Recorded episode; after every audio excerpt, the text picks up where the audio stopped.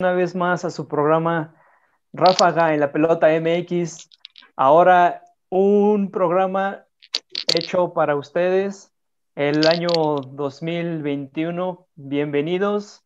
Ahora este año esperemos que nos toquen muchas cosas muy, muy buenas.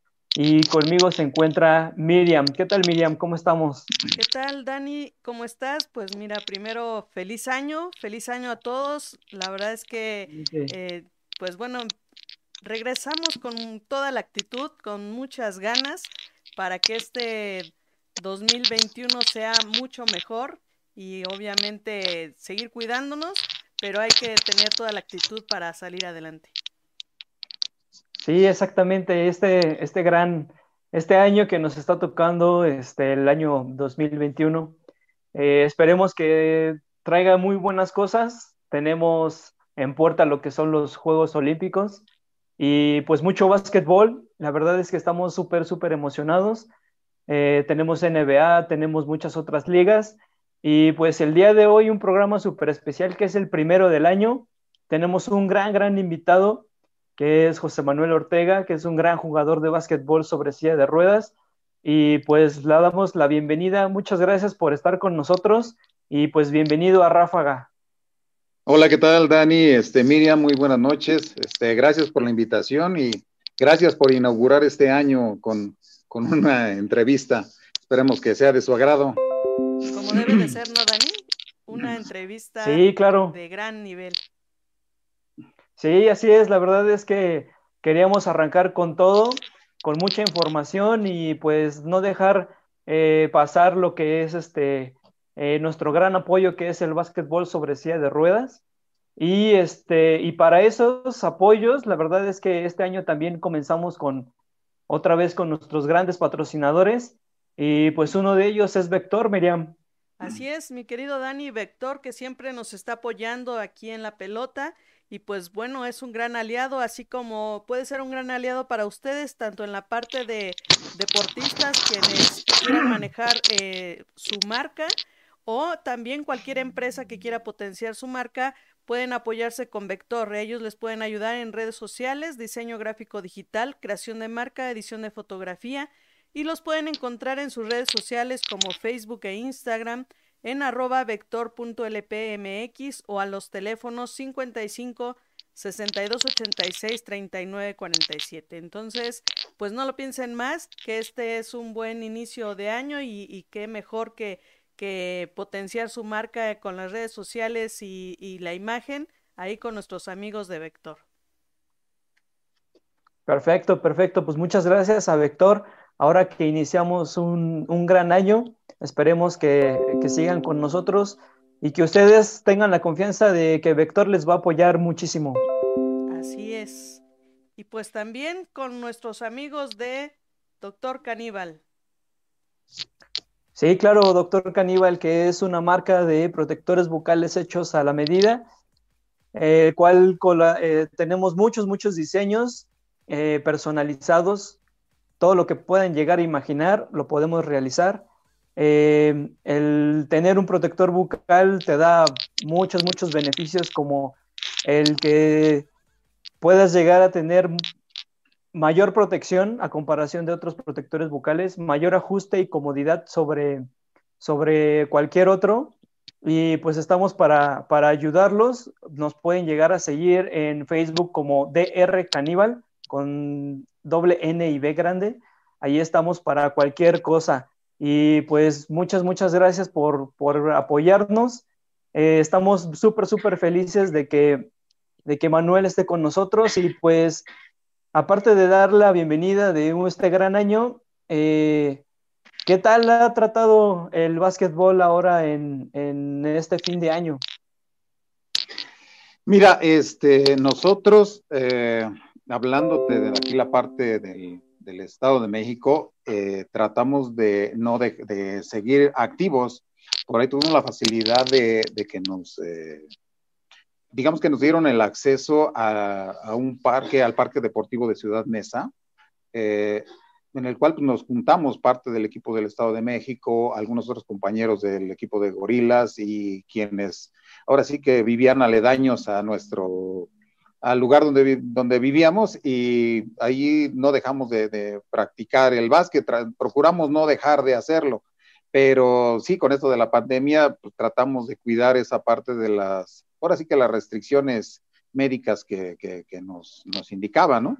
Entonces, de como sea, uno cuando es basquetbolista creo que siempre trae el, el hormigueo y el gusanito del balón en las manos, ¿no? Yo la verdad sí me escapaba, yo me iba a unas canchas aquí que están por donde vivo y, este, y me iba a tirar, me iba a tirar ahí yo solito un, ratito. De repente ahí se empezó a juntar algunos compañeros, pues ahora sí que todos teníamos esa, esa cosquillita, pero no, optamos ya también por dejarlo, por, por así que por la misma eh, disposición de, de, pues no, no, no, no tener un, este, un contagio, ¿no? Que, pues ojalá y no, no suceda, ¿no? Pues sí, sí, más que nada es a las precauciones, ¿no? Entonces, este, y eso, no dejamos de, sí, ¿cómo ves? Sí, pues así estamos de, inquietos a querer hacer eh, deporte a, la menor provocación. Sí, te digo que este, bueno, sí, ya esa parte sí ya la traemos como en el, en, como chip, ¿no? De que solo vemos canchas, vemos básquet, este baloncito y a querer darle siempre, ¿no? Sí, exacto, exacto. Y bueno, eh, pues nos están viendo casi, casi platicar muy, muy a gusto, eh, pero sabemos que mucha gente nos está siguiendo, mucha gente lo, sigue, eh, pero la gente que es nueva, empecemos, digamos, por el principio. Eh, ¿Cómo es que José Manuel Ortega llegó al básquetbol y también por qué el básquetbol? Ok, mira, esto, ahora sí que tengo que hacer la mención por obligación, ya que es parte de la historia. Este, pues tú entrevistaste a Raúl, ¿no? Que, este, es mi hermano. Él, a raíz de que este le, le, dio secuelas de polio desde los tres años, él se empezó a incorporar a algún equipo deportivo acá por el en Ciudad Neza. Entonces, eh, pues a mí me empezó a gustar, yo iba, yo lo acompañaba, yo iba como mascotita, digamos, entonces, quieras que no, me empecé a, involucrar en, el medio. A mí me tocaba hacer, este, pero estaba hablando seis, ocho años, no recuerdo, la edad era muy pequeño, yo la verdad era muy pequeño. Entonces, este, a mí me gustaba mucho subirme a una silla de ruedas de un compañero de él que tenía solo una rueda al frente y la silla prácticamente era como de carreras. Entonces yo me subía y empezaba a, darle y con mis pies maniobraba la, rueda delantera y ahí andaba dando vueltas. Entonces, este, pues era quizás mi manera de diversión. Conforme pasa el tiempo, este, pues eh, en aquel entonces no había tanta, digamos, convocatoria de, de, jugadores, ¿no? Entonces, en ocasiones me invitaban a decir, pues a complétanos el 6, el 8, para que seamos los 10, ¿no? Del 3 contra 3, 4 contra 4. Y, este, y así fue como, como inicié. Digo, realmente ni sabía ni jugar, ni tirar, ni nada absolutamente. Entonces, pero ya empecé a, empezó a ser parte de lo que este, pues, a la larga me envolvería en esto, ¿no? Entonces, sí, ese, ese fue, digamos, que el, el inicio del, del, del, por qué estoy dentro de esto. Sí. Súper bien. Por ejemplo, eh, ¿estaba todavía esa espinita de ver básquetbol en la tele o solamente es por experiencias de, estar en, dentro del campo? Fíjate que este, eh, no sabría explicarte esa parte porque realmente yo era muy pequeño. Entonces, no se veía tanto básquetbol en la tele en aquel entonces. Ya sabes, somos un país casi futbolero al 100%, entonces, este, pues es lo que más, este, pues lo que más me, veíamos. Entonces, eh, a mí como que me llamó más esa parte del, del, básquetbol, porque era algo como diferente, no era, no era como lo, lo, común. era, ahora sí que este, el, el, extra ver esa parte de cómo como además de que jugaban, movían la silla, botaban el balón, tiraban, detenían y golpeaban, porque también era parte del show, ¿no? Entonces sí, sí, eso fue lo como, como que me, me empezó a, atraer un poquitito más por ese lado. Pero de igual manera, yo te puedo decir que este, a mí me gustaba más el fútbol americano. Yo estaba más este, con, con, esa idea. Nada más que, este, la verdad, yo fui un, un, niño, un joven muy, este, muy accidentado. Yo, yo tuve de, de, todo tipo de, de, accidentes, incluso hasta raros, incluso ya posterior hasta enfermedades que te puedo decir que son hasta raras, porque luego digo, pues creo que nadie las ha tenido más que yo. Pero este, me hacían incluso burlo en burla en casa, ¿no? Porque decían, no, pues así como eres tú, te metes a jugar fútbol americano, te van a desbaratar a la primera, ¿no? Entonces, este, claro. sí, lo, lo, este, como que lo fui dejando un poquito más de, de lado. Lo jugué en el bachiller, ya estoy hablando nivel preparatoria, no profesional, no, este, no, no, no, no que digamos profesional, no de, de manera, este, eh, oficial, porque solo hacían este, eventos interbachilleres, pero también eran, prácticamente eran juegos de tochito, pero con todo, ¿no? Entonces, yo recuerdo que llegaba o regresaba a casa todo empanizado, porque pues, jugábamos a la tierra y a, como Dios nos daba campo entender, de tierra. ¿no? Exacto. Entonces, este, pues sí, pero sí, sí me, me, me gustaba más, me gustaba un poquitín más esa parte. Pero de igual manera, pues también como no, no, no era muy, eh, muy conocido tampoco, el, o no tenía también esa mucha difusión el, fútbol americano, me metí de igual manera al fútbol soccer. Es decir, desde pequeño también lo, lo, lo llevé prácticamente a la par con el, con el básquet. Súper bien, súper bien. Y pues deportista desde, desde pequeño. En, por ejemplo, a esas alturas de bachilleres, un poquito ya más formal, ¿cuándo empezó a llamar la atención eh, formalizar el deporte? Mira, eh, lo que pasa es que conforme el tiempo eh, me fui involucrando más dentro de lo que es el medio. Okay. Así como te comentaba Raúl que él este, era el que hacía las sillas de ruedas. A lo mejor por ahí faltó decir que éramos los que hacíamos las sillas de ruedas, porque de cierta forma yo también fui parte de. No milito en la historia ahorita, pero bueno, ya esa es otra cosa. Pero este, sí, esa parte, ¿no? De que eh, yo me fui familiarizando tanto por el juego como por el negocio.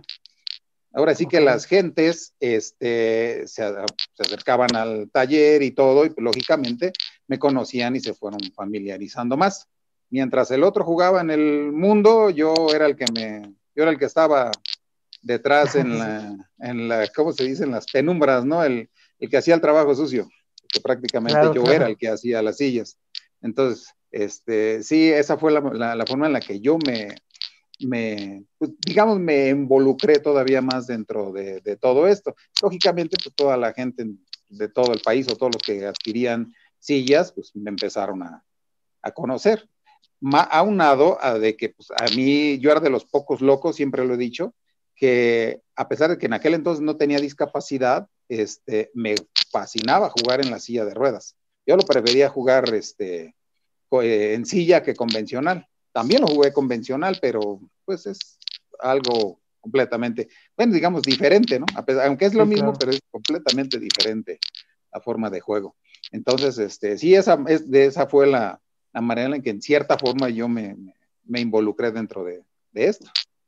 Súper bien, sí, porque eh, hemos platicado y hemos tenido las entrevistas eh, con algunos jugadores y nos platican que ellos eh, iniciaron el deporte por rehabilitación y hay algunos que se acercaron porque a lo mejor eh, tuvieron algún accidente o alguna enfermedad que, que no les impidió la movilidad y se adentraron, digamos, como al deporte. Por ejemplo, a Yasmín, pues jugaba básquetbol y por tener este, ese accidente, pues eh, regresa al básquetbol, pero en silla de ruedas. Eh, esto es súper interesante que la gente lo conozca porque eh, es una faceta diferente que una persona, digamos que con su movilidad, entre al básquetbol de silla de ruedas. Sí, mira, desafortunadamente en nuestro país no tenemos esa, esa cultura, esa educación de la discapacidad.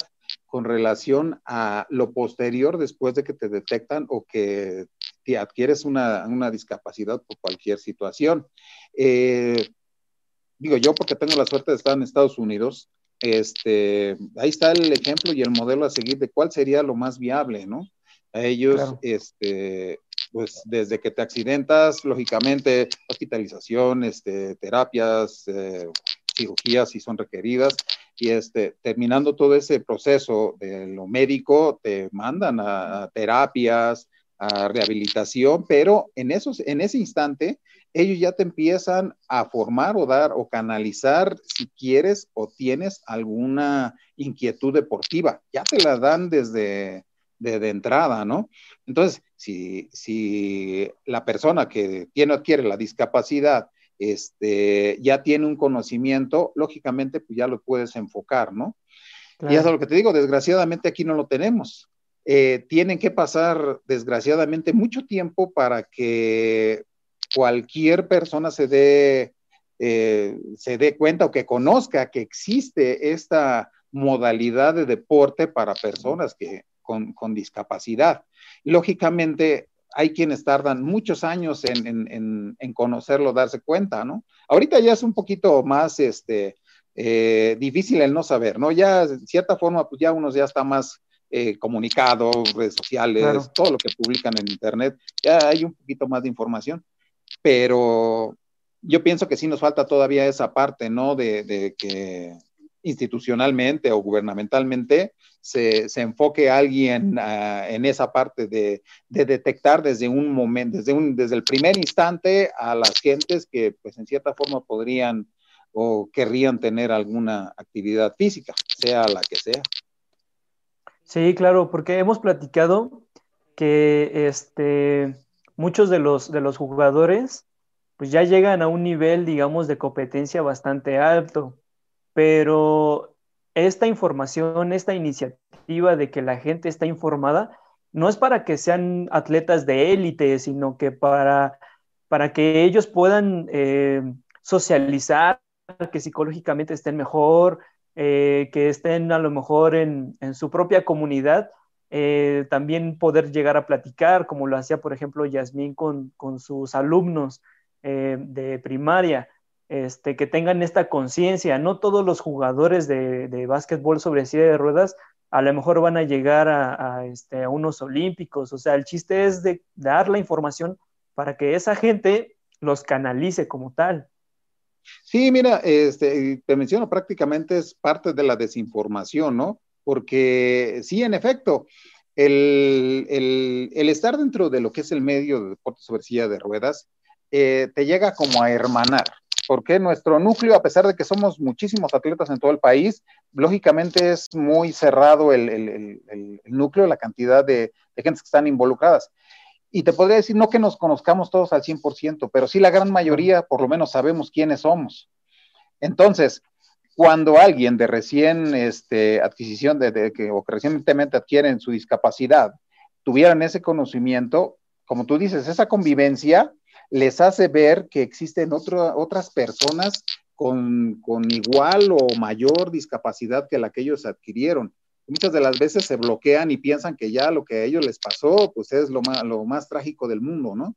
Y lógicamente, pues habrá quienes tienen sus lesiones o sus, este, sus discapacidades más severas que las que ellos, y pues empiezan, como que su chip empieza a cambiar, de que, este, a ver, las, las condiciones de vida, si son las mismas, creo que al igual que ellos, pues puedo hacer otras cosas diferentes a las que yo estaba pensando hacer, ¿no? Incluso para situaciones este, emocionales, este, médicas, físicas, que, este, que quienes ya pasaron por esas situaciones les pueden ayudar a, este, digamos, a, solucionar ciertos, eh, pues ahora sí que problemas que se les presenten en ese entonces, o, cosas que desconozcan de cómo puede funcionar su cuerpo, su organismo después de la, de la discapacidad. Sí, exacto. Eh, Y José Manuel, pues tenemos ya varios saludos. Eh, vamos a leer unos poquitos. Tenemos a Champi, dice saludos, hermano José Manuel. Marta ah, Catalina Herrera, fuerte abrazo, Manolo, felicidades. Gracias, Cata. Jesús Ae dice saludos, Antonio Bustillo, saludos, mi compa José Manuel. Samuel Ramos, saludos. Frank Avilés, saludos, un gran abrazo, mi amigo Manuel. Carmen Rocha, saludos, Manolo desde Las Vegas. Vicky Mendoza, saludos, mi buen José Manuel. Graciela Rodríguez, fuerte abrazo. Doctor Caníbal, saludos desde Morelia. Maribel de la Cruz, mis respetos y admiración a tan gran deportista, José Manuel. Eric de Santos Espinosa, saludos desde el Estado de México, excelente programa. Querido presidente, saludos. Rocha, saludos Manuel, gran jugador y persona. Leticia López, felicidades José Manuel, es un placer escuchar tu historia y toda la información que estás compartiendo. Hugo Eric Vadillo, bien ahí, señor José. César Raúl Cruz, saludos Manuel. Y Brigitte Ortega, hola tío. No, pues se trajo la porra, mi querido eh, José Manuel, y la verdad es que nos da mucho gusto porque quiere decir que eres eh, muy querido y, obviamente al igual, pues un gran jugador. ¿No es así, mi querido Dani? No. Sí, no, muchas gracias, perdón la interrupción, antes este, agradecerles este, a todos sus saludos. Sí, afortunadamente, ¿eh? no se crean, creo que sí tengo bastantes seguidores y este, saludos a todos, a todos y cada uno de los que me, enviaron sus saludos. Este, gracias, gracias. Ahí, este, ya los estaré contestando por, por el mismo Face, porque creo que sí, este, tardaríamos mucho ahorita. Saludamos a todos. Pero muchas gracias, gracias a todos. Sí, sí, pues muchas gracias a todos los que nos ven, a todos los que nos escriben. Y pues aprovechando, Miriam, si tienes ahí alguna preguntilla. Eh, pues yo creo que más que nada es el, el, cómo se fue incorporando ya bien a esta parte de, del básquetbol y, qué fue, eh, bueno, sobre silla de ruedas y qué fue su primer sentir en una competencia. Bien, mira, yo me involucro, si no más me recuerdo, allá por el año del 99, ya oficial, digamos, ¿no? Esto, mira, regresando a la parte que les platicaba, que, este, que yo también practicaba el fútbol, eh, yo sufro un accidente a mí me, tengo una ruptura de ligamento cruzado anterior de la pierna derecha en una barrida, me cayó encima el contrario, lógicamente me hizo palanca hacia adentro y me rompió el, ligamento. Entonces, a partir de ese, de, ese día, eh, ahora sí que físicamente ya no pude deambular normalmente tendía a, este, digamos, a cojear un poquitín, porque este, sí, la, el ligamento, que es la parte que te sostiene prácticamente toda la articulación de la rodilla, este, no tenía cómo soportar ni, la rodilla ni mi peso. Entonces, pues sí, caminaba, tuve que torcer mi pie, ahora sí que hacer lo que le llaman suplicidad de movimientos para poder deambular, digamos, en teoría normal. Eh, eso fue creo que en el 94 cuando me accidenté. Entonces, cuando yo tengo esta, digamos, eh, lesión, porque no se puede, en ese momento no era discapacidad, ¿no? Eh, había quienes me permitían, o administrativamente, me permitieron jugar, pero no con una clasificación internacional, digamos. Yo funcionalmente eh, tenía la lesión, pero me tenían que hacer una cirugía para ver si yo podía o no podía, este, si mi vida podía ser normal nuevamente con la cirugía o ya la lesión se me quedaba permanente. Entonces, como que, como tenía ese, estaba en ese inter de que o sí quedaba o no quedaba con discapacidad, entonces a mí me permitían jugar en, en silla de ruedas. Digamos, llegó el momento en que era tanto nuestro digan, no asedio, porque te digo, no era el único que quería jugar, habíamos varios. Entonces, este, dijeron, bueno, vamos a darle la apertura. Ok, él tiene, él presenta este problema, entonces juega en la silla, pues estamos en igualdad de circunstancias, pues adelante, que juegue. Entonces, sí, este, eh, a mí me permitieron eh, jugar, o más bien me inscribieron para el equipo del Estado de México, al cual he pertenecido desde ese entonces hasta la fecha.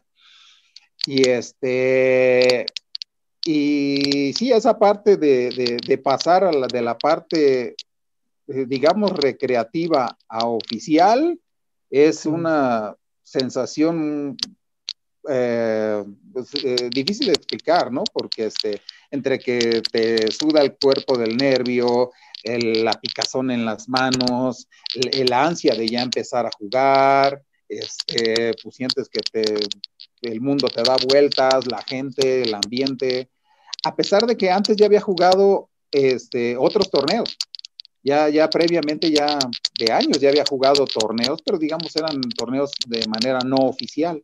Entonces, pero sí siempre, yo creo que cada vez de que este, es un evento diferente, este, la sensación es muy similar o casi igual a la que de un inicio. Yo creo que esa es parte del, del, de, de quienes somos ya con ese ADN de básquetbol, de que ya traes este, el hormigueo en las manos y el ansia de ya quiero empezar a jugar.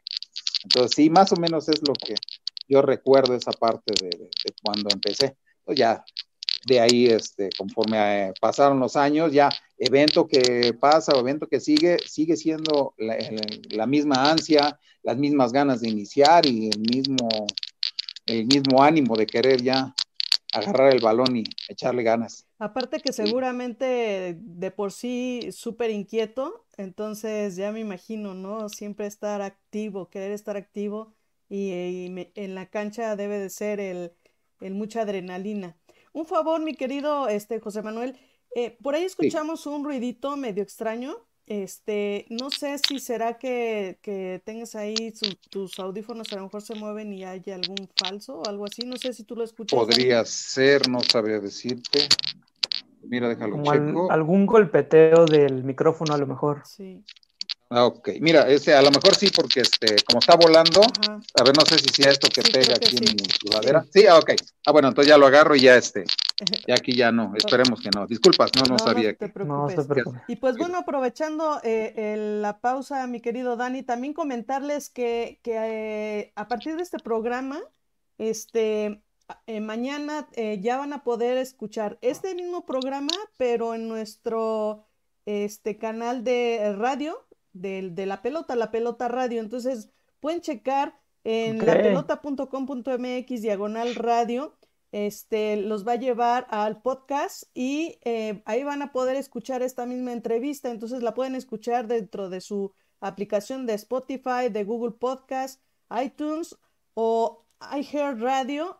Eh, cualquiera de esas aplicaciones ya van a poder escuchar esta misma entrevista y así la mayoría de los programas que ya también van a poder estar ahí. Entonces, de hecho, ahorita ya pueden también escuchar el programa de este Atrapado en las redes, que fue este, mar este miércoles, y también el de ayer de Pasión Femenina, también ya lo van a, poder escuchar. Entonces, mañana, a partir de mañana, pueden escuchar este programa de Ráfaga con la gran entrevista que estamos teniendo con José Manuel. Pues increíble, increíble. La verdad es que iniciando con todo este año y pues la verdad es que muchas, muchas felicidades a, la Pelota MX por tener este gran podcast.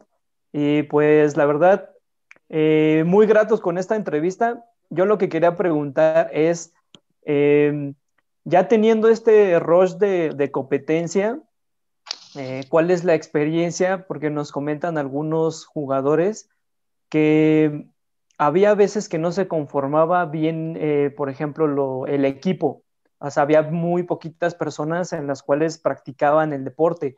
Me imagino que en, en esas épocas también era como, pues, saber quién quiere jugar porque, pues, nos faltan, nos falta gente. Sí, además del quién quiere, quién puede, porque lejos de, este, repito, la, la, la, información no existía como hasta hoy, ¿no? Entonces, difícilmente se acercaban este, las personas con discapacidad a querer practicar algún deporte. Y otra situación que pues, muchas de las veces pasa, ¿no? Que nosotros o aquí en nuestro país este, tenemos siempre la necesidad o comemos o jugamos. Claro. Entonces, es, es un poco complicado el que la gente se quiera involucrar dentro de esto. Aunado a que eh, la inaccesibilidad al material, las sillas de ruedas ya que este, como son de un costo algo elevado, difícilmente alguien va a decir, ok, yo como nuevo que quiera practicar algún deporte y tenga que desembolsar mucho dinero para poder practicar deporte, pues desafortunadamente no pasa así. Mucha gente deserta precisamente por, por, esa razón de que este, pues simplemente es eh, muy complicado el que, el que puedan o que tengan la facilidad de, tanto de adquirir una silla de ruedas como poder practicar el deporte. Claro, también la accesibilidad de, eh, como lo comentaban, de los campos, de dónde entrenar, eh, de cuando se empiezan a conformar el, equipo como tal. Sí, mira, este, ese es otro, ahora sí que siempre es el, el, otro de los principales inconvenientes, ¿no? El, lugar en donde practicas el, deporte. Dices tú, a lo mejor iré a la calle o a algún camellón o algún lugar donde, donde exista una cancha de base, en este caso básquetbol, ¿no? Pero desafortunadamente dices, tiras, haces un tiro y que largo y que se te va hasta el otro lado de la calle de donde pasan los vehículos, dices, está una banquetota, hay tierra, está la jardinera, entonces tienes que esquivar 50 obstáculos para poder ir por tu balón y volver a pasar esos mismos 50 obstáculos para volverte a subir a la cancha y poder seguir. Dando, este, rogándole a Dios que el próximo tiro no se vuelva a ir tan lejos porque prácticamente ahí te la pasas mediodía nomás en, solo en ir y por regresar el por el balón, ¿no? Claro. sí, sí, es eso. Sí. Sí, sí, sí, eso, la verdad es que hay, que hablar mucho con, las autoridades y las personas que ya están practicando básquetbol, pues tener la, eh, la información, como lo estábamos comentando, para guiar también a los que van este, o son interesados como tal. Claro, sí, sí, te, mencionaba, ¿no? Esa parte de que sí nos falta mucha información. Yo siempre he dicho, ¿no? Mira, lo que sea por informar o, dar a conocer nuestro básquetbol, bienvenido sea de quien sea. O sea, no importa, nosotros siempre hemos peleado esa parte de querer tener la, ya lejos de la difusión, por lo menos, este, el que se dé a conocer que existe y que la gente puede y tiene el derecho, ya ni siquiera la, posibilidad del derecho de, hacer deporte, ¿no? Entonces, pero sí estamos hablando que es algo que desafortunadamente hasta ahorita no se ha dado, no se ha dado, o por lo menos yo no conozco ningún lugar en donde esto ya, ya, ya, ya esté pasando, o si es que hay en algún lugar en el país, pues qué bueno, ¿no? Y bienvenido sea. Sí, y los que nos están viendo, si lo conocen, comuníquense con nosotros y nosotros le damos la difusión sin ningún problema. Saben que Ráfaga es su programa y pues las veces que quieran aquí vamos a estar. Y pues retomando un poquito la carrera, eh, ya teniendo estos primeros torneos, ¿cómo es que eh, va pasando la carrera de, de, Manuel en estos primeros torneos a ya llegar a un nivel de competitividad ya, digamos, a lo mejor primeros torneos internacionales?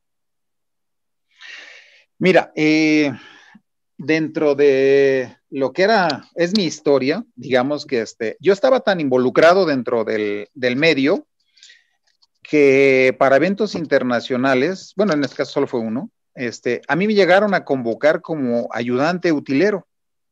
Ok. Entonces, te digo, de tan familiarizado que estaba yo con la gente, este, en ese entonces yo participaba, no, no participaba, estaba dentro de, lo que era el equipo de, la UNAM, ni como administrativo, ni como, como nada. Yo simple era, simplemente era otro que llegaba ahí al equipo y este, pues me sumaba como uno más, ¿no? Entonces, eh, esa parte de la convivencia, este, digo que me llevó a que en alguna ocasión era un, no recuerdo si era el mundial, un mundial en, en, Stockman de Inglaterra, el 95. Y este, y por coincidencias o azares del destino, yo andaba por las, las oficinas de lo que era la federación. Entonces, eh, los administrativos en ese entonces me vieron y dijeron, oye, pues si él está familiarizado y pues tiene conocimiento, puede ser, puede ser utilero, puede ser este eh, mecánico, puede ser asistente, puede ser todo. Dijeron, oye, pues no quieres irnos ayudas y todo. Entonces, pues yo inmediatamente dije que sí. Eh, no tenía papeles, no tenía visa, no tenía absolutamente nada. Entonces, ellos mismos me ayudaron a hacer todo el trámite de visado, de pasaporte, de todo lo necesario. Y, este, y fue como yo acompañé al, al, al equipo de, representativo de, de aquel entonces. Eh, después de ese, de ese evento, digamos ya la, manera particular, este, fue cuando te menciono, yo enseguida fue cuando me lesioné, que, tuve la ruptura del ligamento. Entonces, ya al, empezar yo a participar de manera oficial, este, pues digamos, ya me fui, eh, pues ahora sí que sin querer, era algo que yo creo que nunca lo pensé. El, seguir este, dentro del, del, básquetbol ya a, mayor nivel, ¿no? Es que siempre me yo tenía esa, esa, digamos, esa duda deportiva, ¿no? De entre que solo era como hobby temporal mientras mi cirugía pasaba o si podía saltar a otro nivel después de, la cirugía, ¿no? No tenía muy en claro yo en mi mente esa parte, ¿no? Entonces, eh, ya pasó, pasaron, eh, perdón, varios eventos nacionales hasta que, digamos, viene la parte negra del básquetbol o la parte oscura, ¿no? Las contras o las trabas que siempre te ponen como para estar dentro. Ok. Por razones desconocidas, yo no sé si sea mala suerte mía o, sea con todos en general, he luchado siempre contra corriente por ese lado porque me, me han querido limitar o truncar esa parte de que yo siempre quería seguir adelante o ser más, ¿no? Ah, en alguna ocasión en un torneo, imagínate, solamente jugué un minuto este, antes de terminar el medio tiempo y era toda mi participación y decías así como que, ¿a ah, qué caray? Entonces, ¿qué está pasando aquí, no? Eh, y así pasó durante ese torneo. Tan así fue que, este, que ni siquiera el equipo avanzó a la siguiente fase. No porque te diga, ay, que yo iba a hacer la diferencia, ¿no? Pero no entendía yo esa parte del por qué, ¿no? El por qué me limitaban tanto, ¿no? Y, y, el escuchar esa parte de los comentarios de los demás compañeros, de los demás equipos que decían, oye, ¿por qué no jugaste? Oye, estás lastimado, oye, ¿qué te pasó? Oye, ¿qué tienes? No sabía ni qué decirles, ¿no? Entonces, este, bueno, ya termina el, termina el torneo, este, nos juntan ahí en equipo y nos empiezan a decir, pues sí, en efecto, pues fue un error de nosotros, este, asumimos las la responsabilidad de lo que pasó. Entonces yo, la verdad, este, me decepcioné mucho, ¿no? De, del decir, tanto, tanto trabajo el poder llegar como para que alguien me lo eche a perder en tres, cuatro días, ¿no? Sí, claro. yo sí te digo, me decepcioné y toda la cosa. En ese momento yo les di las gracias, les dije, ¿saben qué? Pues este, yo prefiero seguir teniendo amigos que enemigos. Yo hasta aquí los dejo, este, y ya me retiro, ¿no? Ya, ya, ya supuestamente yo en ese entonces ya iba a dejarlo. Ya, este, no, no, no quería saber más de básquetbol. Pero por coincidencia, como te repito que fue dentro de las mismas instalaciones que fue el evento, este, los demás compañeros de los, de, los demás equipos que pasaban escucharon que yo me estaba despidiendo y que ya estaba dándole las gracias. no pasaron cinco minutos que ya me estaban abordando. Oye, Manuel, que ya te vas a salir de tu equipo, mira, no, no, si tú quieres, vente acá con nosotros y acá le echamos ganas y no sé qué. Y pues así yo dije, oh, wow, qué buena onda, ¿no? Pero pues, ¿saben qué? Ahorita no quiero saber nada, déjenme mi, déjenme un ratito mi duelo, asimilar mi duelo y este, ya enseguidita vemos a ver qué, qué podemos hacer, ¿no? Bueno, no les hago el cuento tan largo porque la verdad no acabamos. A final de cuentas, de los dos equipos que íbamos, excluyendo mi equipo, este, que era el Estado de México, este, los 11 equipos me dijeron o me pidieron que si yo me podía pasar a su equipo a jugar. Okay. Entonces, yo fue cuando mi mente cambió, dije, bueno, a ver, ¿qué pasó aquí, no?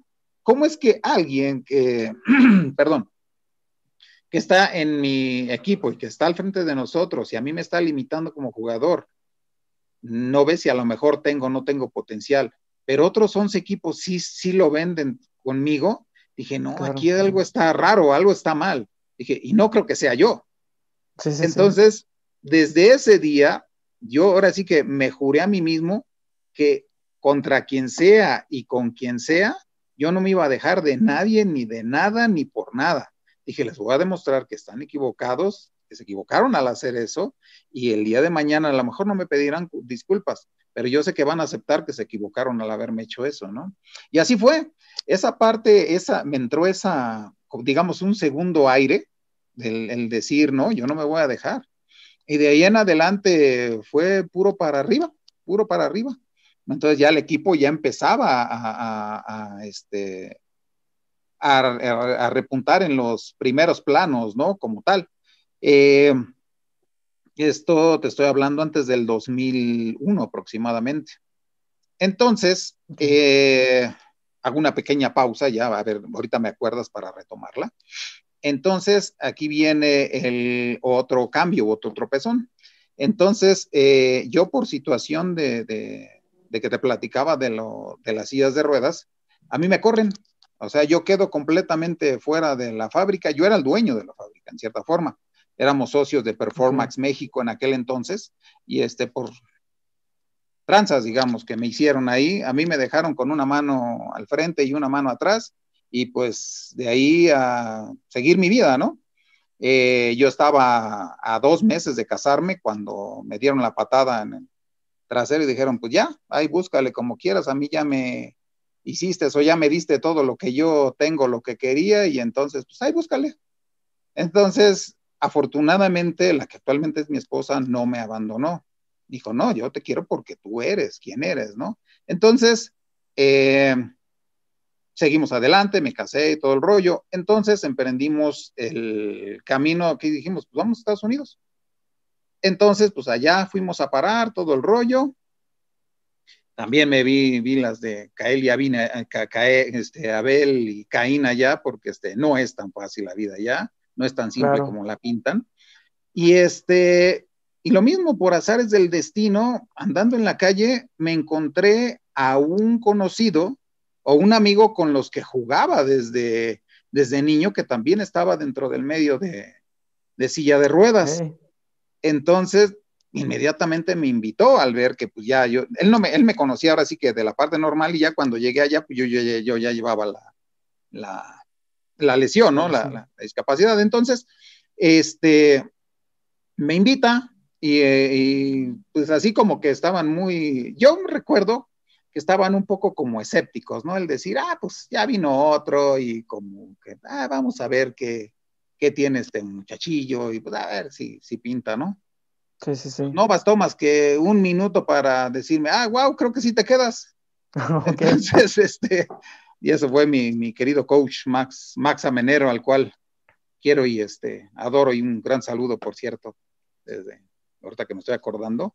Él, ah, yo creo que él ha sido una de las partes fundamentales por las cuales yo he crecido como, como basquetbolista. Bueno, ahorita te, te, platico esa parte, ¿no?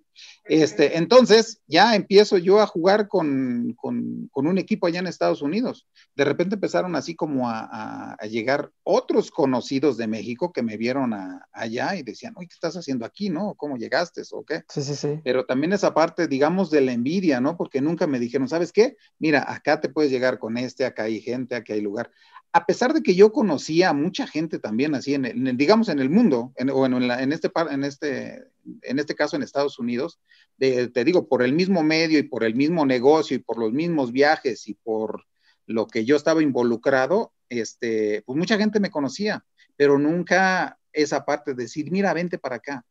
O sea, yo siempre he sido así como el relegado de la historia, ¿no? O sea, sí estás, pero así como que de X, no, no, yo no te invito, como el de los amigos, ¿no? De los niños que dicen, el balón es mío y yo y solo juegan mis amigos, ¿no? El otro se queda así como que X, ¿no? Entonces, este, ya cuando me empiezan a, a ver, inmediatamente digo, a mí me sorprendió esa parte de que muchos equipos estaban interesados ya en mí, ¿no? oye, pásate conmigo, oye, este, cámbiate, mira acá, te damos, te ofrecemos. Entonces, este, sí empezó ese como que, esa otra espinita de decir, ah, carajo, pues creo que sí, no, no soy tan malo para esta, para esta historia, ¿no? Claro. Y este, pero no, no, no, yo la verdad siempre le, le, le he sido y le seré fiel a mis amados, este, eh, Hot Wheels de Los Ángeles, California. Entonces, ahí es cuando prácticamente empieza esa parte de, como que de despunte. ¿Por qué? Porque empecé a ver yo otro tipo de jugadores, otro nivel de juego, otro tipo de pensamiento. digo yo porque no soy ciudadano eh, americano, prácticamente solo soy turista, ¿no? Pero ver toda esa facilidad que a ellos les dan para poder practicar o hacer el deporte como que te, te da todavía más ese, te saca el carácter de mexicano, de decir, no, pues este, yo no me voy a dejar, perdón, a pesar de que ellos tienen todos, a mí me, tienen todo, pues a mí me vale gorro, yo me voy a poner al igual o más por encima que ellos, ¿no? Además de que cosas que yo ya había visto anteriormente en otros eventos, ¿no? Digo, ya, ya, cierta forma, era, no es lo mismo, aunque lo estés viendo, que ya cuando estás en la cancha peleándote de, de, de codazos con ellos, ¿no? Claro. Entonces, sí, ese fue el, como que yo pienso que en ese, en ese entonces fue cuando yo empecé todavía a, incrementar mi, mi, nivel deportivo. Este, a nosotros como equipo nos fue, yo pienso que muy bien, llegamos a ser campeones nacionales en la Liga de Estados Unidos, entonces te digo, ya tu panorama te empieza a cambiar por completo, dices, wow, esto creo que sí, creo que sí salí algo bueno para, esta, para este asunto, entonces creo que de aquí soy y aquí soy. No soy lo que en alguna vez decían que no podía ser o que no iba a ser. Entonces ahí es cuando ya me vieron y vi a la cara quien me lo dijo y no me la pudo sostener porque como diciendo, ching, lo que estaba haciendo, ¿no? Bueno, entonces sí, ya, ya pasa esa parte, ¿no? De que este, me la pasé por allá, no recuerdo si en aquel entonces dos años, creo, consecutivos, no regresaba a México.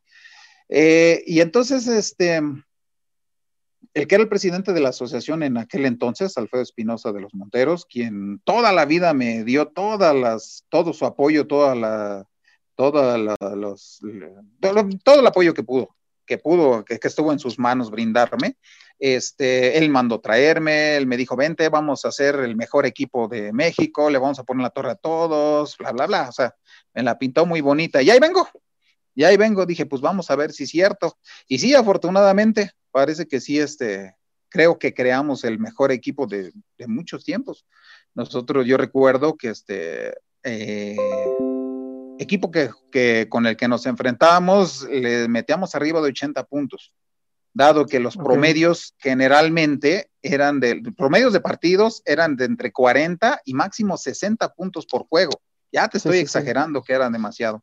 Entonces, eh, eh, nuestro equipo creo que sí, este, como que sobrepasamos esa, esa línea o esa expectativa y lo teníamos así como regla. Equipo con el que jugáramos cuarto que le metíamos 20 puntos mínimo. Y si no, pues ahí estaban, ya empezaban los castigos, ¿no? Entonces, sí, digo, ya esa fue como que la manera un poquito paulativa de ir subiendo de nivel, este, digamos, para hasta ese entonces, ¿no? Ya de ahí brinca a la parte de selección. Entonces, bueno, Ahora regreso otra vez a la parte que te decía, ¿no? De cuando, cuando me fui, ¿no? Eh, la verdad no recuerdo por qué yo regresé a México, eh, ya vivir, digamos, este, esta parte. Eh, supuestamente yo querían este, que es que arreglar esa parte de que se había quedado inconclusa de la fábrica, pues vamos a ver de qué manera se resarcía todo lo que había pasado, ¿no? Eh, digamos, cosa que fue mentira. Eh, yo seguí trabajando, seguí, este, me metí nuevamente a, trabajar allá a la fábrica de sillas.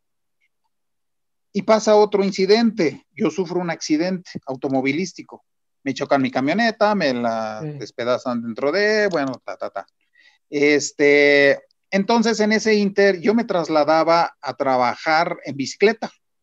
Yo iba, venía, eran pues, tramos no muy lejos, quizás dos kilómetros a lo mucho, bicicleta, pues bueno.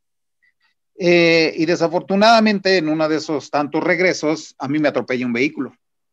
Un vehículo, este, hasta donde yo alcancé a ver, era un repartidor.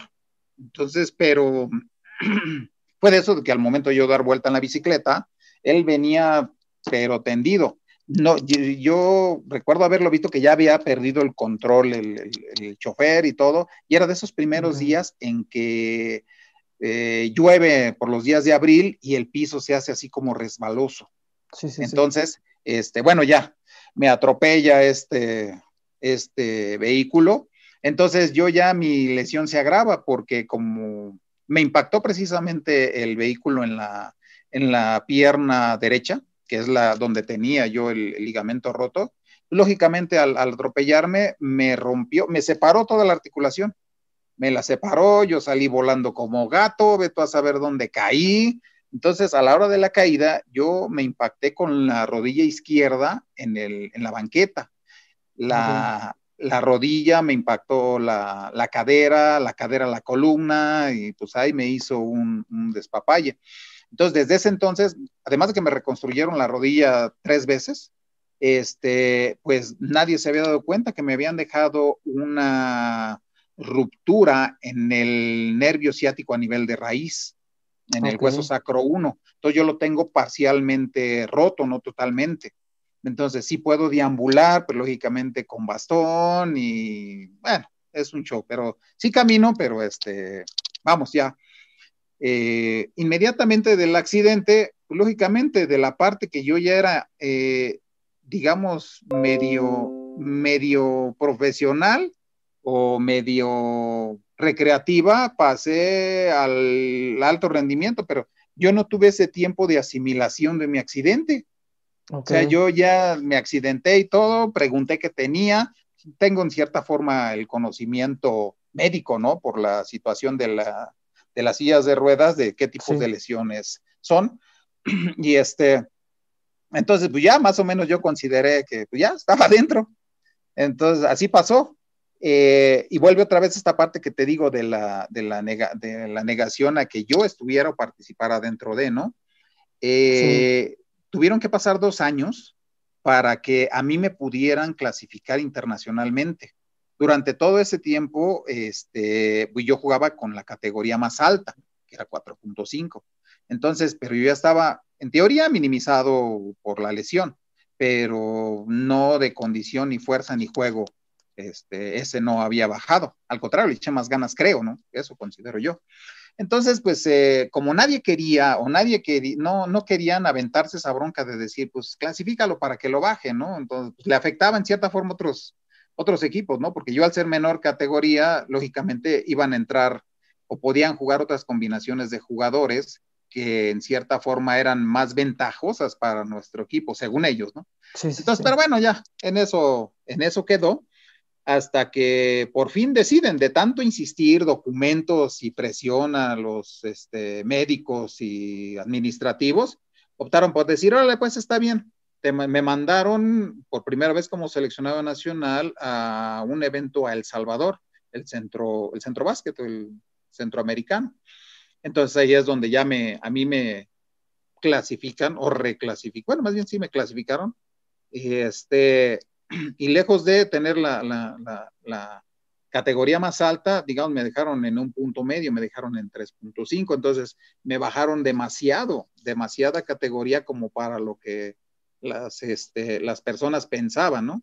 A mí me llevaban nada más así como que, ay, clasifícalo, pero bájalo poquito, porque te tienes que mandar una, una previa, digamos, este, notificación, ¿no? De él es aproximadamente esta categoría. Me llevaban como categoría 4. Entonces, este, conforme me empezaron a, ver y chequeos y todo, este, te digo, hicieron algo extraño los clasificadores, porque generalmente van, te, te, ven, te clasifican, te tienes que hacer movimientos físicos, a ver para dónde, te duele, no te duele, te puedes sostener, no te puedes sostener. Entonces conmigo yo les veía que tenían así cierta duda, ¿no? De que, ah, caray, a ver, ¿por qué te mueves así, pero no te puedes sostener? ¿Cómo no te puedes levantar, pero sí te mantienes erguido? Entonces, situaciones así. Generalmente cuando te clasifican te dicen, bueno, esta es la clasificación previa ya al siguiente, al siguiente juego o terminando el evento, vemos si te queda esa categoría o te la, te la modificamos, ¿no? Okay. No, yo fue todo lo contrario. Antes del evento me clasificaron, jugando, este, al medio tiempo a mí me apartan con los clasificadores, el equipo se va a vestidores y a mí me dejan ahí con, este, con los clasificadores. Este, yo le doy gracias a que en cierta, forma, en cierta forma, este, medio le mastico al inglés, Y, este, y ya fue como la, la, clasificadora principal empezó a preguntar, pero yo ya le contestaba directamente. Entonces ya le decía, no, mira, yo tengo cierta limitante, por esto me levanto así, este, yo me, ah, ok. Y entonces ella, ella fue la que empezó con la duda de las clasificaciones, porque me querían dejar más alto. Entonces, este, aquí yo pienso que fue otra desventaja el no poder este, hablar eh, exactamente o bien el inglés de que me dejaron en esa categoría, porque ella misma consideró que yo podía haber estado en otra categoría más abajo, ¿no? Pero bueno, ya, eso digamos ahí ya quedó como anécdota, simple y sencillamente. Entonces, a partir de ahí, pues me bajan de, de categoría y mi panorama se abrió inmensamente. Entonces ya empezaron a, a ver ofertas incluso del extranjero de, de poder eh, jugar en otros equipos. Entonces, solo que precisamente esa parte, ¿no? La, la, la, laboral, que pues cuando yo me accidento, pues me quedo sin seguro, sin trabajo, sin absolutamente nada. Entonces me quedé así de que, ¿y ahora qué hago? O sea, del deporte no voy a vivir. Entonces, este, yo estuve a punto de irme a Málaga en aquel entonces. Y, pero yo dije, bueno, este, no creo que me dé para, como para vivir y mi familia pueda subsistir con lo que llegue a ganar, ¿no?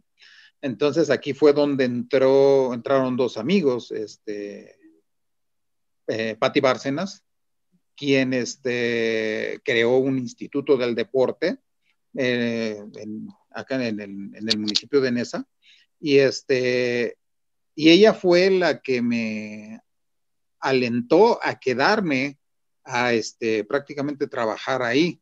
Aunado de que este otro gran amigo, que es este César Navarro, eh, fue quien me dio la oportunidad de, de, de trabajar administrativamente en, en, en, un ayuntamiento. Entonces estaban okay. en esa como disyuntiva, pero ¿a dónde me iba? ¿Hacia la parte laboral, a la parte, perdón, deportiva o a la parte administrativa? Entonces, como el instituto no estaba bien creado, él me dio la oportunidad de entrar como administrativo. Entonces, ya esa parte la tuve que dejar la, de, del, del, deporte, ¿no? Entonces, este, pues ya, ya fue como, como yo ya empecé a, retomar o tener ese, digamos, reconocimiento como deportista ya, pero a, a nivel selección. Entonces, a partir de esta fecha en adelante hasta el 2013, yo no dejé de ser convocado como selección, quizás algunos eventos, porque este, como mi, mi rodilla o la que me operaron varias veces, como te mencionaba, en una de tantas, este, ellos querían que a fuerza yo este, quedara bien, ¿no? Entonces, en las reconstrucciones que yo tenía, se presentaron eventos internacionales a los cuales ya no podía yo, yo asistir. Okay. Entonces, este, ya hasta que de plano dijeron, no, este ya no tiene, ya no tiene remedio y así se queda. Entonces, ya, eh, ahora sí que de ahí en adelante, pues ya me, me, me, me enfoqué más, pues ahora sí que a lo que era el, el básquetbol ya, pero a nivel selección. Increíble, súper, súper bien. La verdad es que no quise interrumpir porque está súper, súper interesante la historia, eh, sí. la información, todo, todo es este, eh, palabras que mucha gente que nos ve y que nos puede llegar a escuchar ahora en el, en el podcast, la verdad es que pues estos, estas historias no nada más es para que ustedes, este, pues nos aplaudan y digan, ah, está padre la entrevista, y el, el, jugador, ah, cómo se la pasó bien difícil, pero se superó. El chiste es de que eh, estas historias, a la hora de escucharlas, eh, tengan esa motivación para seguir adelante. O sea, estas historias es para que tanto el básquetbol crezca, que los directivos y que la gente que está arriba eh, reconozca que hay muchas necesidades y, este, y que también del básquetbol no se puede vivir hasta llegar a un nivel competitivo mayor. ¿Y por qué no darles a lo mejor, eh, estando en la preparatoria, una beca en la cual ellos tengan la, la, iniciativa de poder a lo mejor irse a algunos equipos como tuvieron ustedes esa, esa oportunidad? En este caso, por ejemplo, eh, ¿cómo fue la conexión con Los Ángeles? Porque eh, me he dado cuenta que pues juegan bastante por allá, más que nada uh -huh. por, no sé si es este, esta conexión del juego del Rush Internacional o, o cómo es? Mira, por lo menos este, la mía y en específico así de Los Ángeles, te digo, fue por mera coincidencia, no fue por algo que yo estuviera buscando. Yo realmente eh, ya estaba más enfocado en dedicarme pues, a lo que era mi nueva familia, qué iba a ser a futuro, lo que tú quieras, ¿no? Perdón, entonces se presenta esto precisamente de que pues, mi amigo me invitó y lógicamente yo con el gusanito del básquet siempre, este, pues lógicamente no, no, no, este, no quise desaprovechar esa oportunidad, ¿no? Aunado de que tenía el tiempo, porque de igual manera, aunque estés allá en, los Estados Unidos, pero si tienes trabajo, tienes tus actividades, lógicamente no las vas a dejar o difícilmente las vas a dejar por irte a practicar un, hobby, digámoslo así, ¿no? Eh, pero en este caso, eh, en Los Ángeles eh, afortunadamente creo que caí con extraordinarias personas, extraordinarios compañeros, extraordinarios amigos. Y de igual manera, al final de cuentas, este, yo siento que es una parte como de hermandad, porque desde, ese, desde el momento que llegué a la fecha, prácticamente somos los mismos. Entonces aquí, como te mencionaba hace ratito, Max Amenero, que es una de las partes principales o más importantes dentro de esta, de esta parte de, mi carrera como basquetbolista, él y, toda su familia, toda su familia, ¿por qué van implicados ellos? Porque ellos a mí me, me arroparon como si fueran parte de, mi familia de sangre.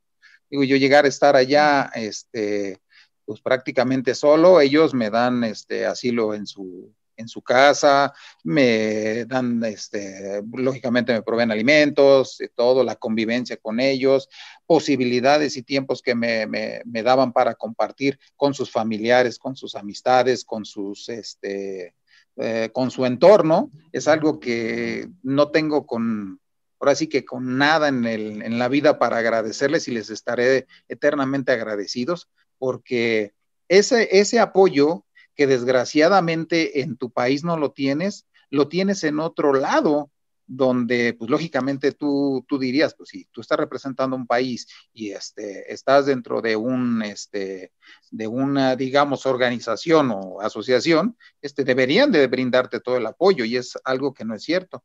Entonces, afortunadamente, te digo, como caí con ellos, eh, pues ellos te dan así a manos llenas lo que pueden. No tienen, digamos, no son ni ricos, ni tienen las grandes fortunas, ni tienen las, grandes posibilidades, pero ellas hasta donde pueden me han apoyado en lo que, hasta, te digo, no acabo, no acabo de, platicar en todo lo que me han este, apoyado todos ellos, ¿no? Incluyendo todos mis equipos de, mis compañeros de equipo, que la verdad son unos personajazos, digo, que a final de cuentas tengo yo esa como hermandad con ellos, ¿no? Y, entonces, volviendo ya a la parte del básquetbol, eh, sí tienes esa gran ventaja del roce deportivo. ¿Por qué? Porque en la Liga de Estados Unidos eh, se juega, digamos, hacen torneos en los fines de semana, pero cada juego que tú realizas te cuenta con puntos para la liga. Ok. Entonces, de igual manera, puedes jugar dos o hasta tres veces si tú quieres con el mismo equipo en el mismo torneo y triunfo o derrota te cuenta para, para tu, nivel dentro de la, dentro de la liga, tu, tu puntaje. Entonces, conforme, lo mismo nos pasó, conforme el equipo fue teniendo o ganando, teniendo más logros o triunfos, este, lógicamente las necesidades del equipo eran mayores. Entonces, nosotros de principio nos manejábamos nada más así en, en, digamos, a, forma eh, de local, únicamente en Los Ángeles, no nos movíamos más que Arizona, llegábamos a ir a Las Vegas, o en Sacramento, torneitos así, digamos lo que, está, lo que estaba más eh, a la mano, ¿no? Pero te digo, como las necesidades del equipo ya fueron creciendo, lógicamente tú tenías que incrementar tus puntajes o tu nivel eh, de, equipo, entonces teníamos la necesidad de viajar ya aquí a, este, a lugares más lejanos, digamos, otros, a, las diferentes conferencias. Ya nos tocaba ir a jugar que, digamos, Nueva York, y Chicago, este, Miami, no sé, eh, Texas, Eh, y lógicamente, pues vas, este, te vas topando con jugadores de, de, más y más y más nivel cada, ahora sí que el nivel cada vez que, este, cada vez que viajabas, el nivel se elevaba, ¿no? Hasta que afortunadamente el, el, equipo llegó a, este, a estar en primera división. Entonces es algo que sí, sí este, y así las cosas. Mi querido Dani, súper, eh, súper. perdón por interrumpirte. Tenemos muchísimos saludos. La verdad es que está muy padre todo esto. Rey David Morales, Norma Leticia, Marta Catalina, Luis Ayala, Ángel Guerrero, Adrián Mendoza, Perla Pop, em, también Diana Mejía, Rodrigo Rodríguez, Araceli Ruiz, em, María Belén Plasencia, Bridget Ortega, Ricardo Castañeda. La verdad es que sí, son ah, bastantes, bastantes saludos. Eh, pues ya te tocará, mi querido José Manuel, contestarles. y también Dani. Sí, mira, aquí de rap. Mucha porra. Sí, ¿verdad? No, y aquí de rápido. Así un paréntesis, si me lo permiten, este, saludar, a dar un, gran saludo este, a, mi querido amigo Richard, Richard Castañeda, que es uno de los que este, mencionaste ahorita. Este, yo creo que en el mundo no me he encontrado un mejor tipazo como él. Él, este, él es de las personas que han sido muy altruistas, siempre con toda la... Él vive en la ciudad de, Atlanta. Entonces, este, él siempre ha procurado o ha visto por todo lo que es el deporte en México es algo que a lo mejor nunca nadie se lo ha reconocido y en este caso yo quisiera hacerlo así público, porque él se ha desvivido siempre por apoyar a todo el deporte sobre silla de ruedas. En lo particular a mí me ha ayudado como no tienen ni la menor idea. Él dice, nunca platiques lo que tu mano izquierda o hace con lo que la derecha. No, no me acuerdo cómo es. Pero en este caso, no, sí es de mención, porque este señor, no, hombre, hasta en cuestiones de salud a mí me ha, me ha echado la mano y no es, algo o alguien que, vale la pena mencionar y reconocer que este, es una de las grandes personas que te digo que yo creo que en el mundo no existe otra persona como él que es tan altruista para con todo, con toda la, comunidad del deporte sobre silla de ruedas de, acá de México. Entonces, bueno, ya por ahí.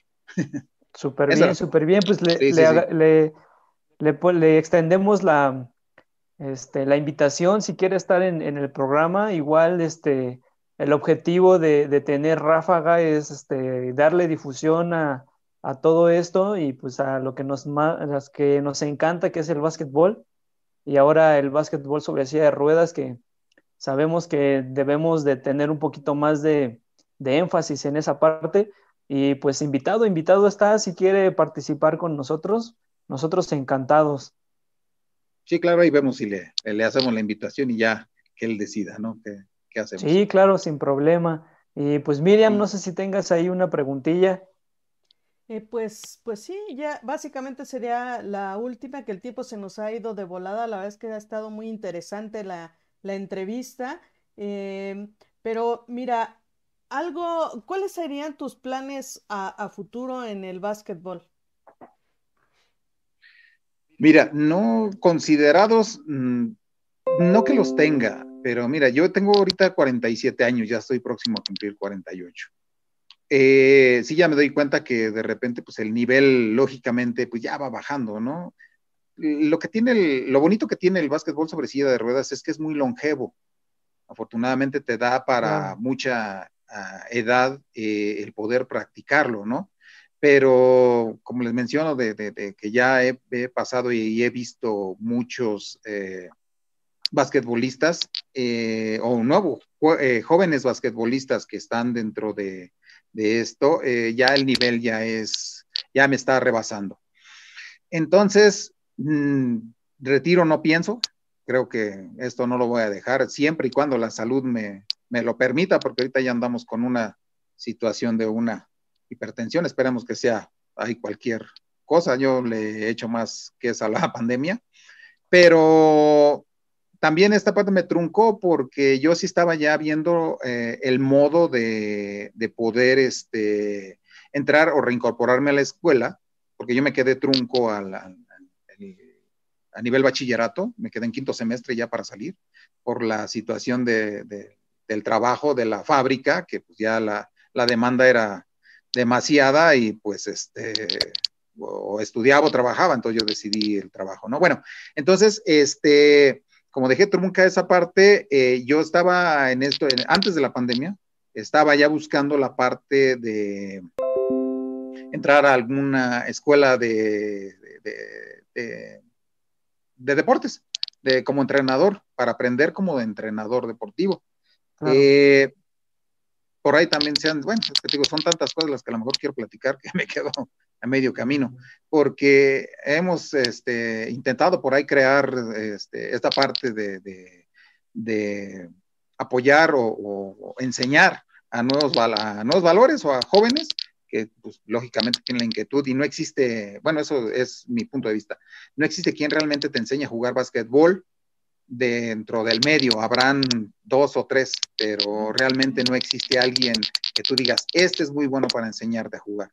Entonces, esa parte es la que a mí me ha movido, ¿no? De decir, eh, a lo mejor tendré el conocimiento este, práctico, pero ya el teórico y el, el, sí, no, el teórico es el que a mí me falla, porque yo no tengo esa parte del, de la parte de la docencia de poder decir, a ver, yo te voy a explicar esta técnica de tiro pero ya con esta, con, la definición de lo que es, ¿no? Más, si en cambio yo de los ensayos, mira, tú agarras el balón así, pones la manita así, das la flexión y todo, a mi modo, ¿no? Digamos, pero yo pienso que no es lo, lo correcto, lo adecuado. Habrá quien me entienda, habrá quien no me entiende. Creo que sí hay muchos que me entienden, ¿no?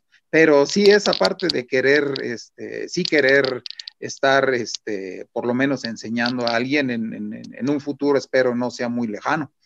Y a ver qué, a ver qué se presenta, esperémoslo, esperemos lo hagamos bien, ya que toda la vida he criticado que si no se hacen las, no se hacen las cosas bien, pues por lo menos yo a lo mejor tratar de poner esa, la muestra, ¿no? De, quizás cómo yo considero que sería la mejor manera de, enseñarle a la gente. Sí.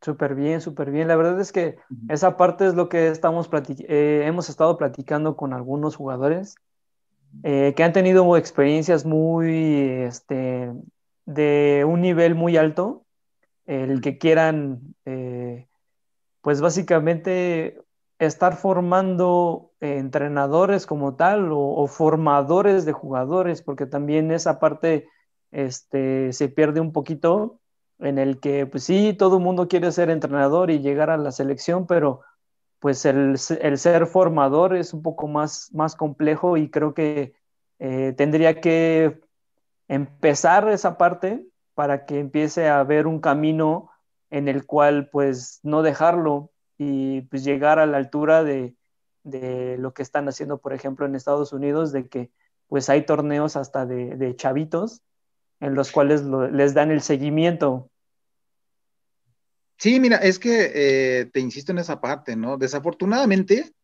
em, no sé cómo poder explicártelo, ¿no? De que en, otras entrevistas que he tenido, alguna vez que hice una, entrevista para eh, Canal 11, eh, yo comentaba esa parte, ¿no? De que desafortunadamente nosotros como país tenemos todo el potencial de ser una gran, así que un gran equipo desafortunadamente entre, digamos, envidias, malos manejos, malos administrativos, malos dirigentes, este, son los que siempre han limitado esa parte de que el deporte crezca. Se, son, digámoslo, mafias en las cuales difícilmente alguien externo puede entrar a aportar algo. Y te menciono esta parte porque este, cuando cuando, en este caso, cuando yo me entero, de repente hay ciertos, este, digamos, congresos o alguien que quiera aportar, no tienes ni siquiera dentro del medio la, la difusión de decir, hey, el que quiera o el que pueda puede ir a aportar esta parte en beneficio del deporte, ¿no? Y te lo menciono porque me da esa, esa parte de entre tristeza, eh, risa y tristeza de gusto y coraje al mismo tiempo, ¿no? Porque ellos eh, no dan esa, esa, cobertura a decir, este, pues, el que quiera apoya y aporta. Más sin en cambio, eh, digo, no está para saberlo, pero yo en Estados Unidos, a mí en dentro de la NWA, a mí me metieron en una parte que se llama, dentro de la organización de la Liga de, los Estados Unidos, a mí me incorporaron dentro de una parte que se llama ah, Athletic Advisor eh, Council, eh, es así en inglés. Eh, digamos que soy parte del consejo de asesoramiento para deportistas. Esto a nivel, este, para los latinos. O sea, ellos dentro de la liga tienen esa, esa mira en decir, ok, el básquetbol de México para abajo, todo lo que implica América, tiene nivel, pero ¿qué es lo que está pasando? Que no despegan. Dicen, este, a ver, jugador por jugador tienen muchas posibilidades de, este, pueden rendir más que hasta que ellos, ¿no? Dicen, pero ¿qué les falta como para poder este, superar ese, esa, esa barrera? Porque no es nivel, es una barrera que desgraciadamente como mexicanos siempre tenemos, que somos muy conformistas, porque eso es otra cosa que aprendí en Estados Unidos. Este, pero sí esa, esa, esa parte de, decir, hey, yo, a ver, yo como organización, ¿de qué manera tú me puedes aportar o, o decir qué te falta para yo poderte apoyar o dar las herramientas de poder este, apoyar, eh, ayudarte o darte ese, ese empujoncito para que despegues, ¿no? Eh, algún, eh, creo que vi que este Tico, Alberto sí. este, Enríquez, él, mencionaba, ¿no? Esta parte de que quería crear un equipo, ¿no? Que pudiera estar dentro de la liga. Eso ya está platicado desde hace como seis años, si no me recuerdo, lo tenemos platicado. Entonces, qué bueno que también él lo está retomando. Digo, aquí no se trata de ver quién, quién lo dice primero, quién lo dice después, no. Sino que eso ya está este, considerado dentro de las peticiones era esa, tanto como que por lo menos este, eh, existiera un jugador latino dentro de cada equipo de, de, todo de todos Estados Unidos, o por lo menos los equipos de alto nivel, este, darle apertura a, un, equipos juveniles, ya que ellos cuentan con su, algo que nosotros no contamos, que es darle la, la, apertura o la proyección a los equipos, a los jóvenes, y, este, y de igual forma acá crear un equipo de puros jóvenes que también puedan participar y representar allá. Y este, y entre otras cosas, digo, también no acabaría porque este, sí son muchas las propuestas que se han hecho.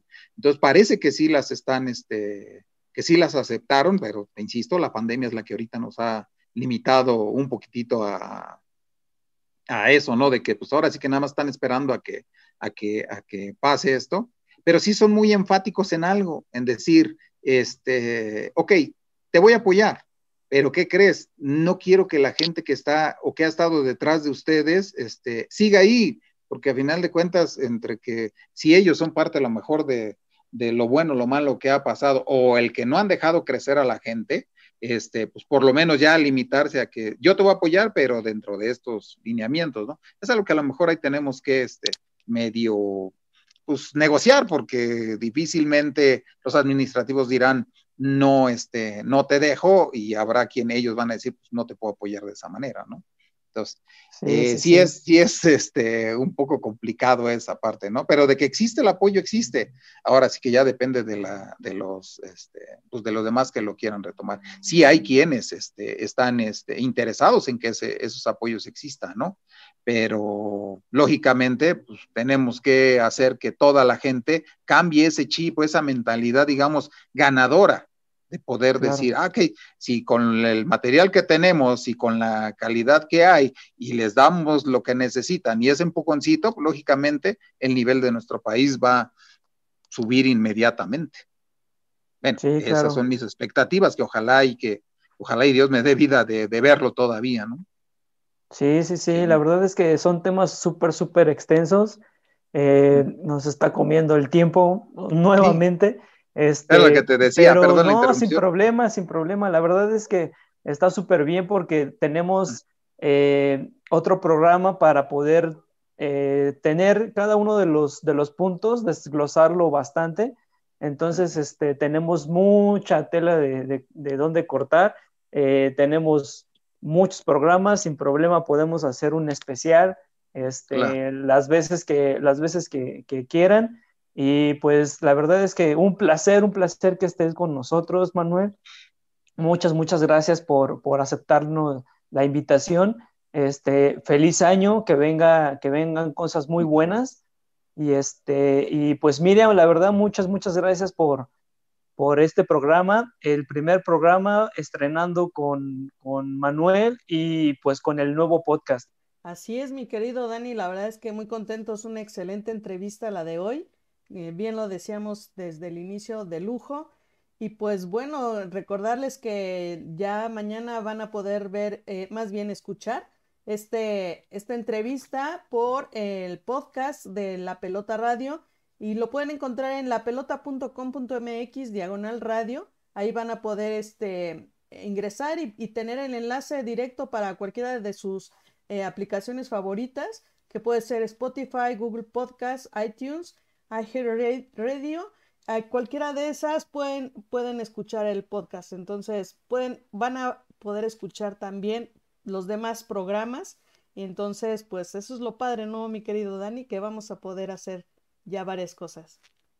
Sí, increíble, sin, sin que se queden sin información, bien informados en todos los deportes, en todos los programas de la pelota. Y pues tenemos mucho básquetbol, mucho que platicar. Eh, José Manuel, muchísimas gracias de nuevo por estar con nosotros.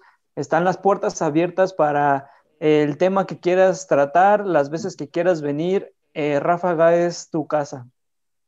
No, pues mira, de antemano, muchísimas, muchísimas gracias por la invitación. Ya después de no sé cuántos meses que estábamos con que la, la realizábamos este, esta entrevista, este, por fin se dio, digo, las circunstancias, por algo pasan las cosas, afortunadamente.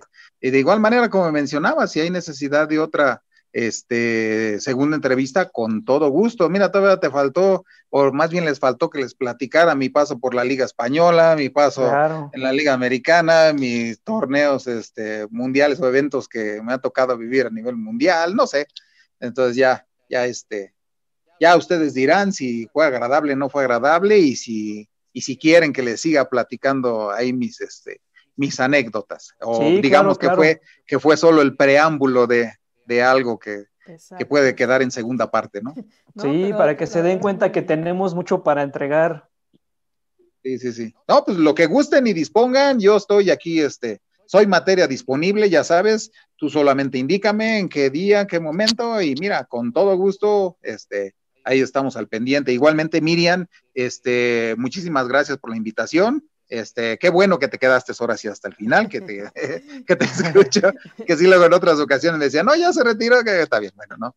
Este, y, eh, sí, agradecidos con la invitación y pues, y también agradecidos con todas y cada una de las personas que nos mandaron saludar, que nos, que nos escribieron y que estuvieron al pendiente de la transmisión. Entonces, este, un gran saludo, ya, ya ahorita, este, en un ratito ya me, me tocará este, saludarlos este, o mandar, eh, regresarles el saludo que, que, nos hicieron el gran honor y favor de, de, hacernos. Y pues Dani, igualmente, pues muchísimas gracias por la invitación y ahí está, sigo pendiente, sigo pendiente a la, a la siguiente si es que hay. Claro, claro, pues muchísimas gracias por vernos, no se, eh, no se olviden de suscribirse, de darle like a la página. Y pues muchas gracias, feliz año y comenzamos este año con todo con gran programa, con podcast y pues no se lo pierdan. Esto es Ráfaga por la pelota MX. Un saludo, cuídense mucho. Un saludo, que estén bien. Cuídense mucho.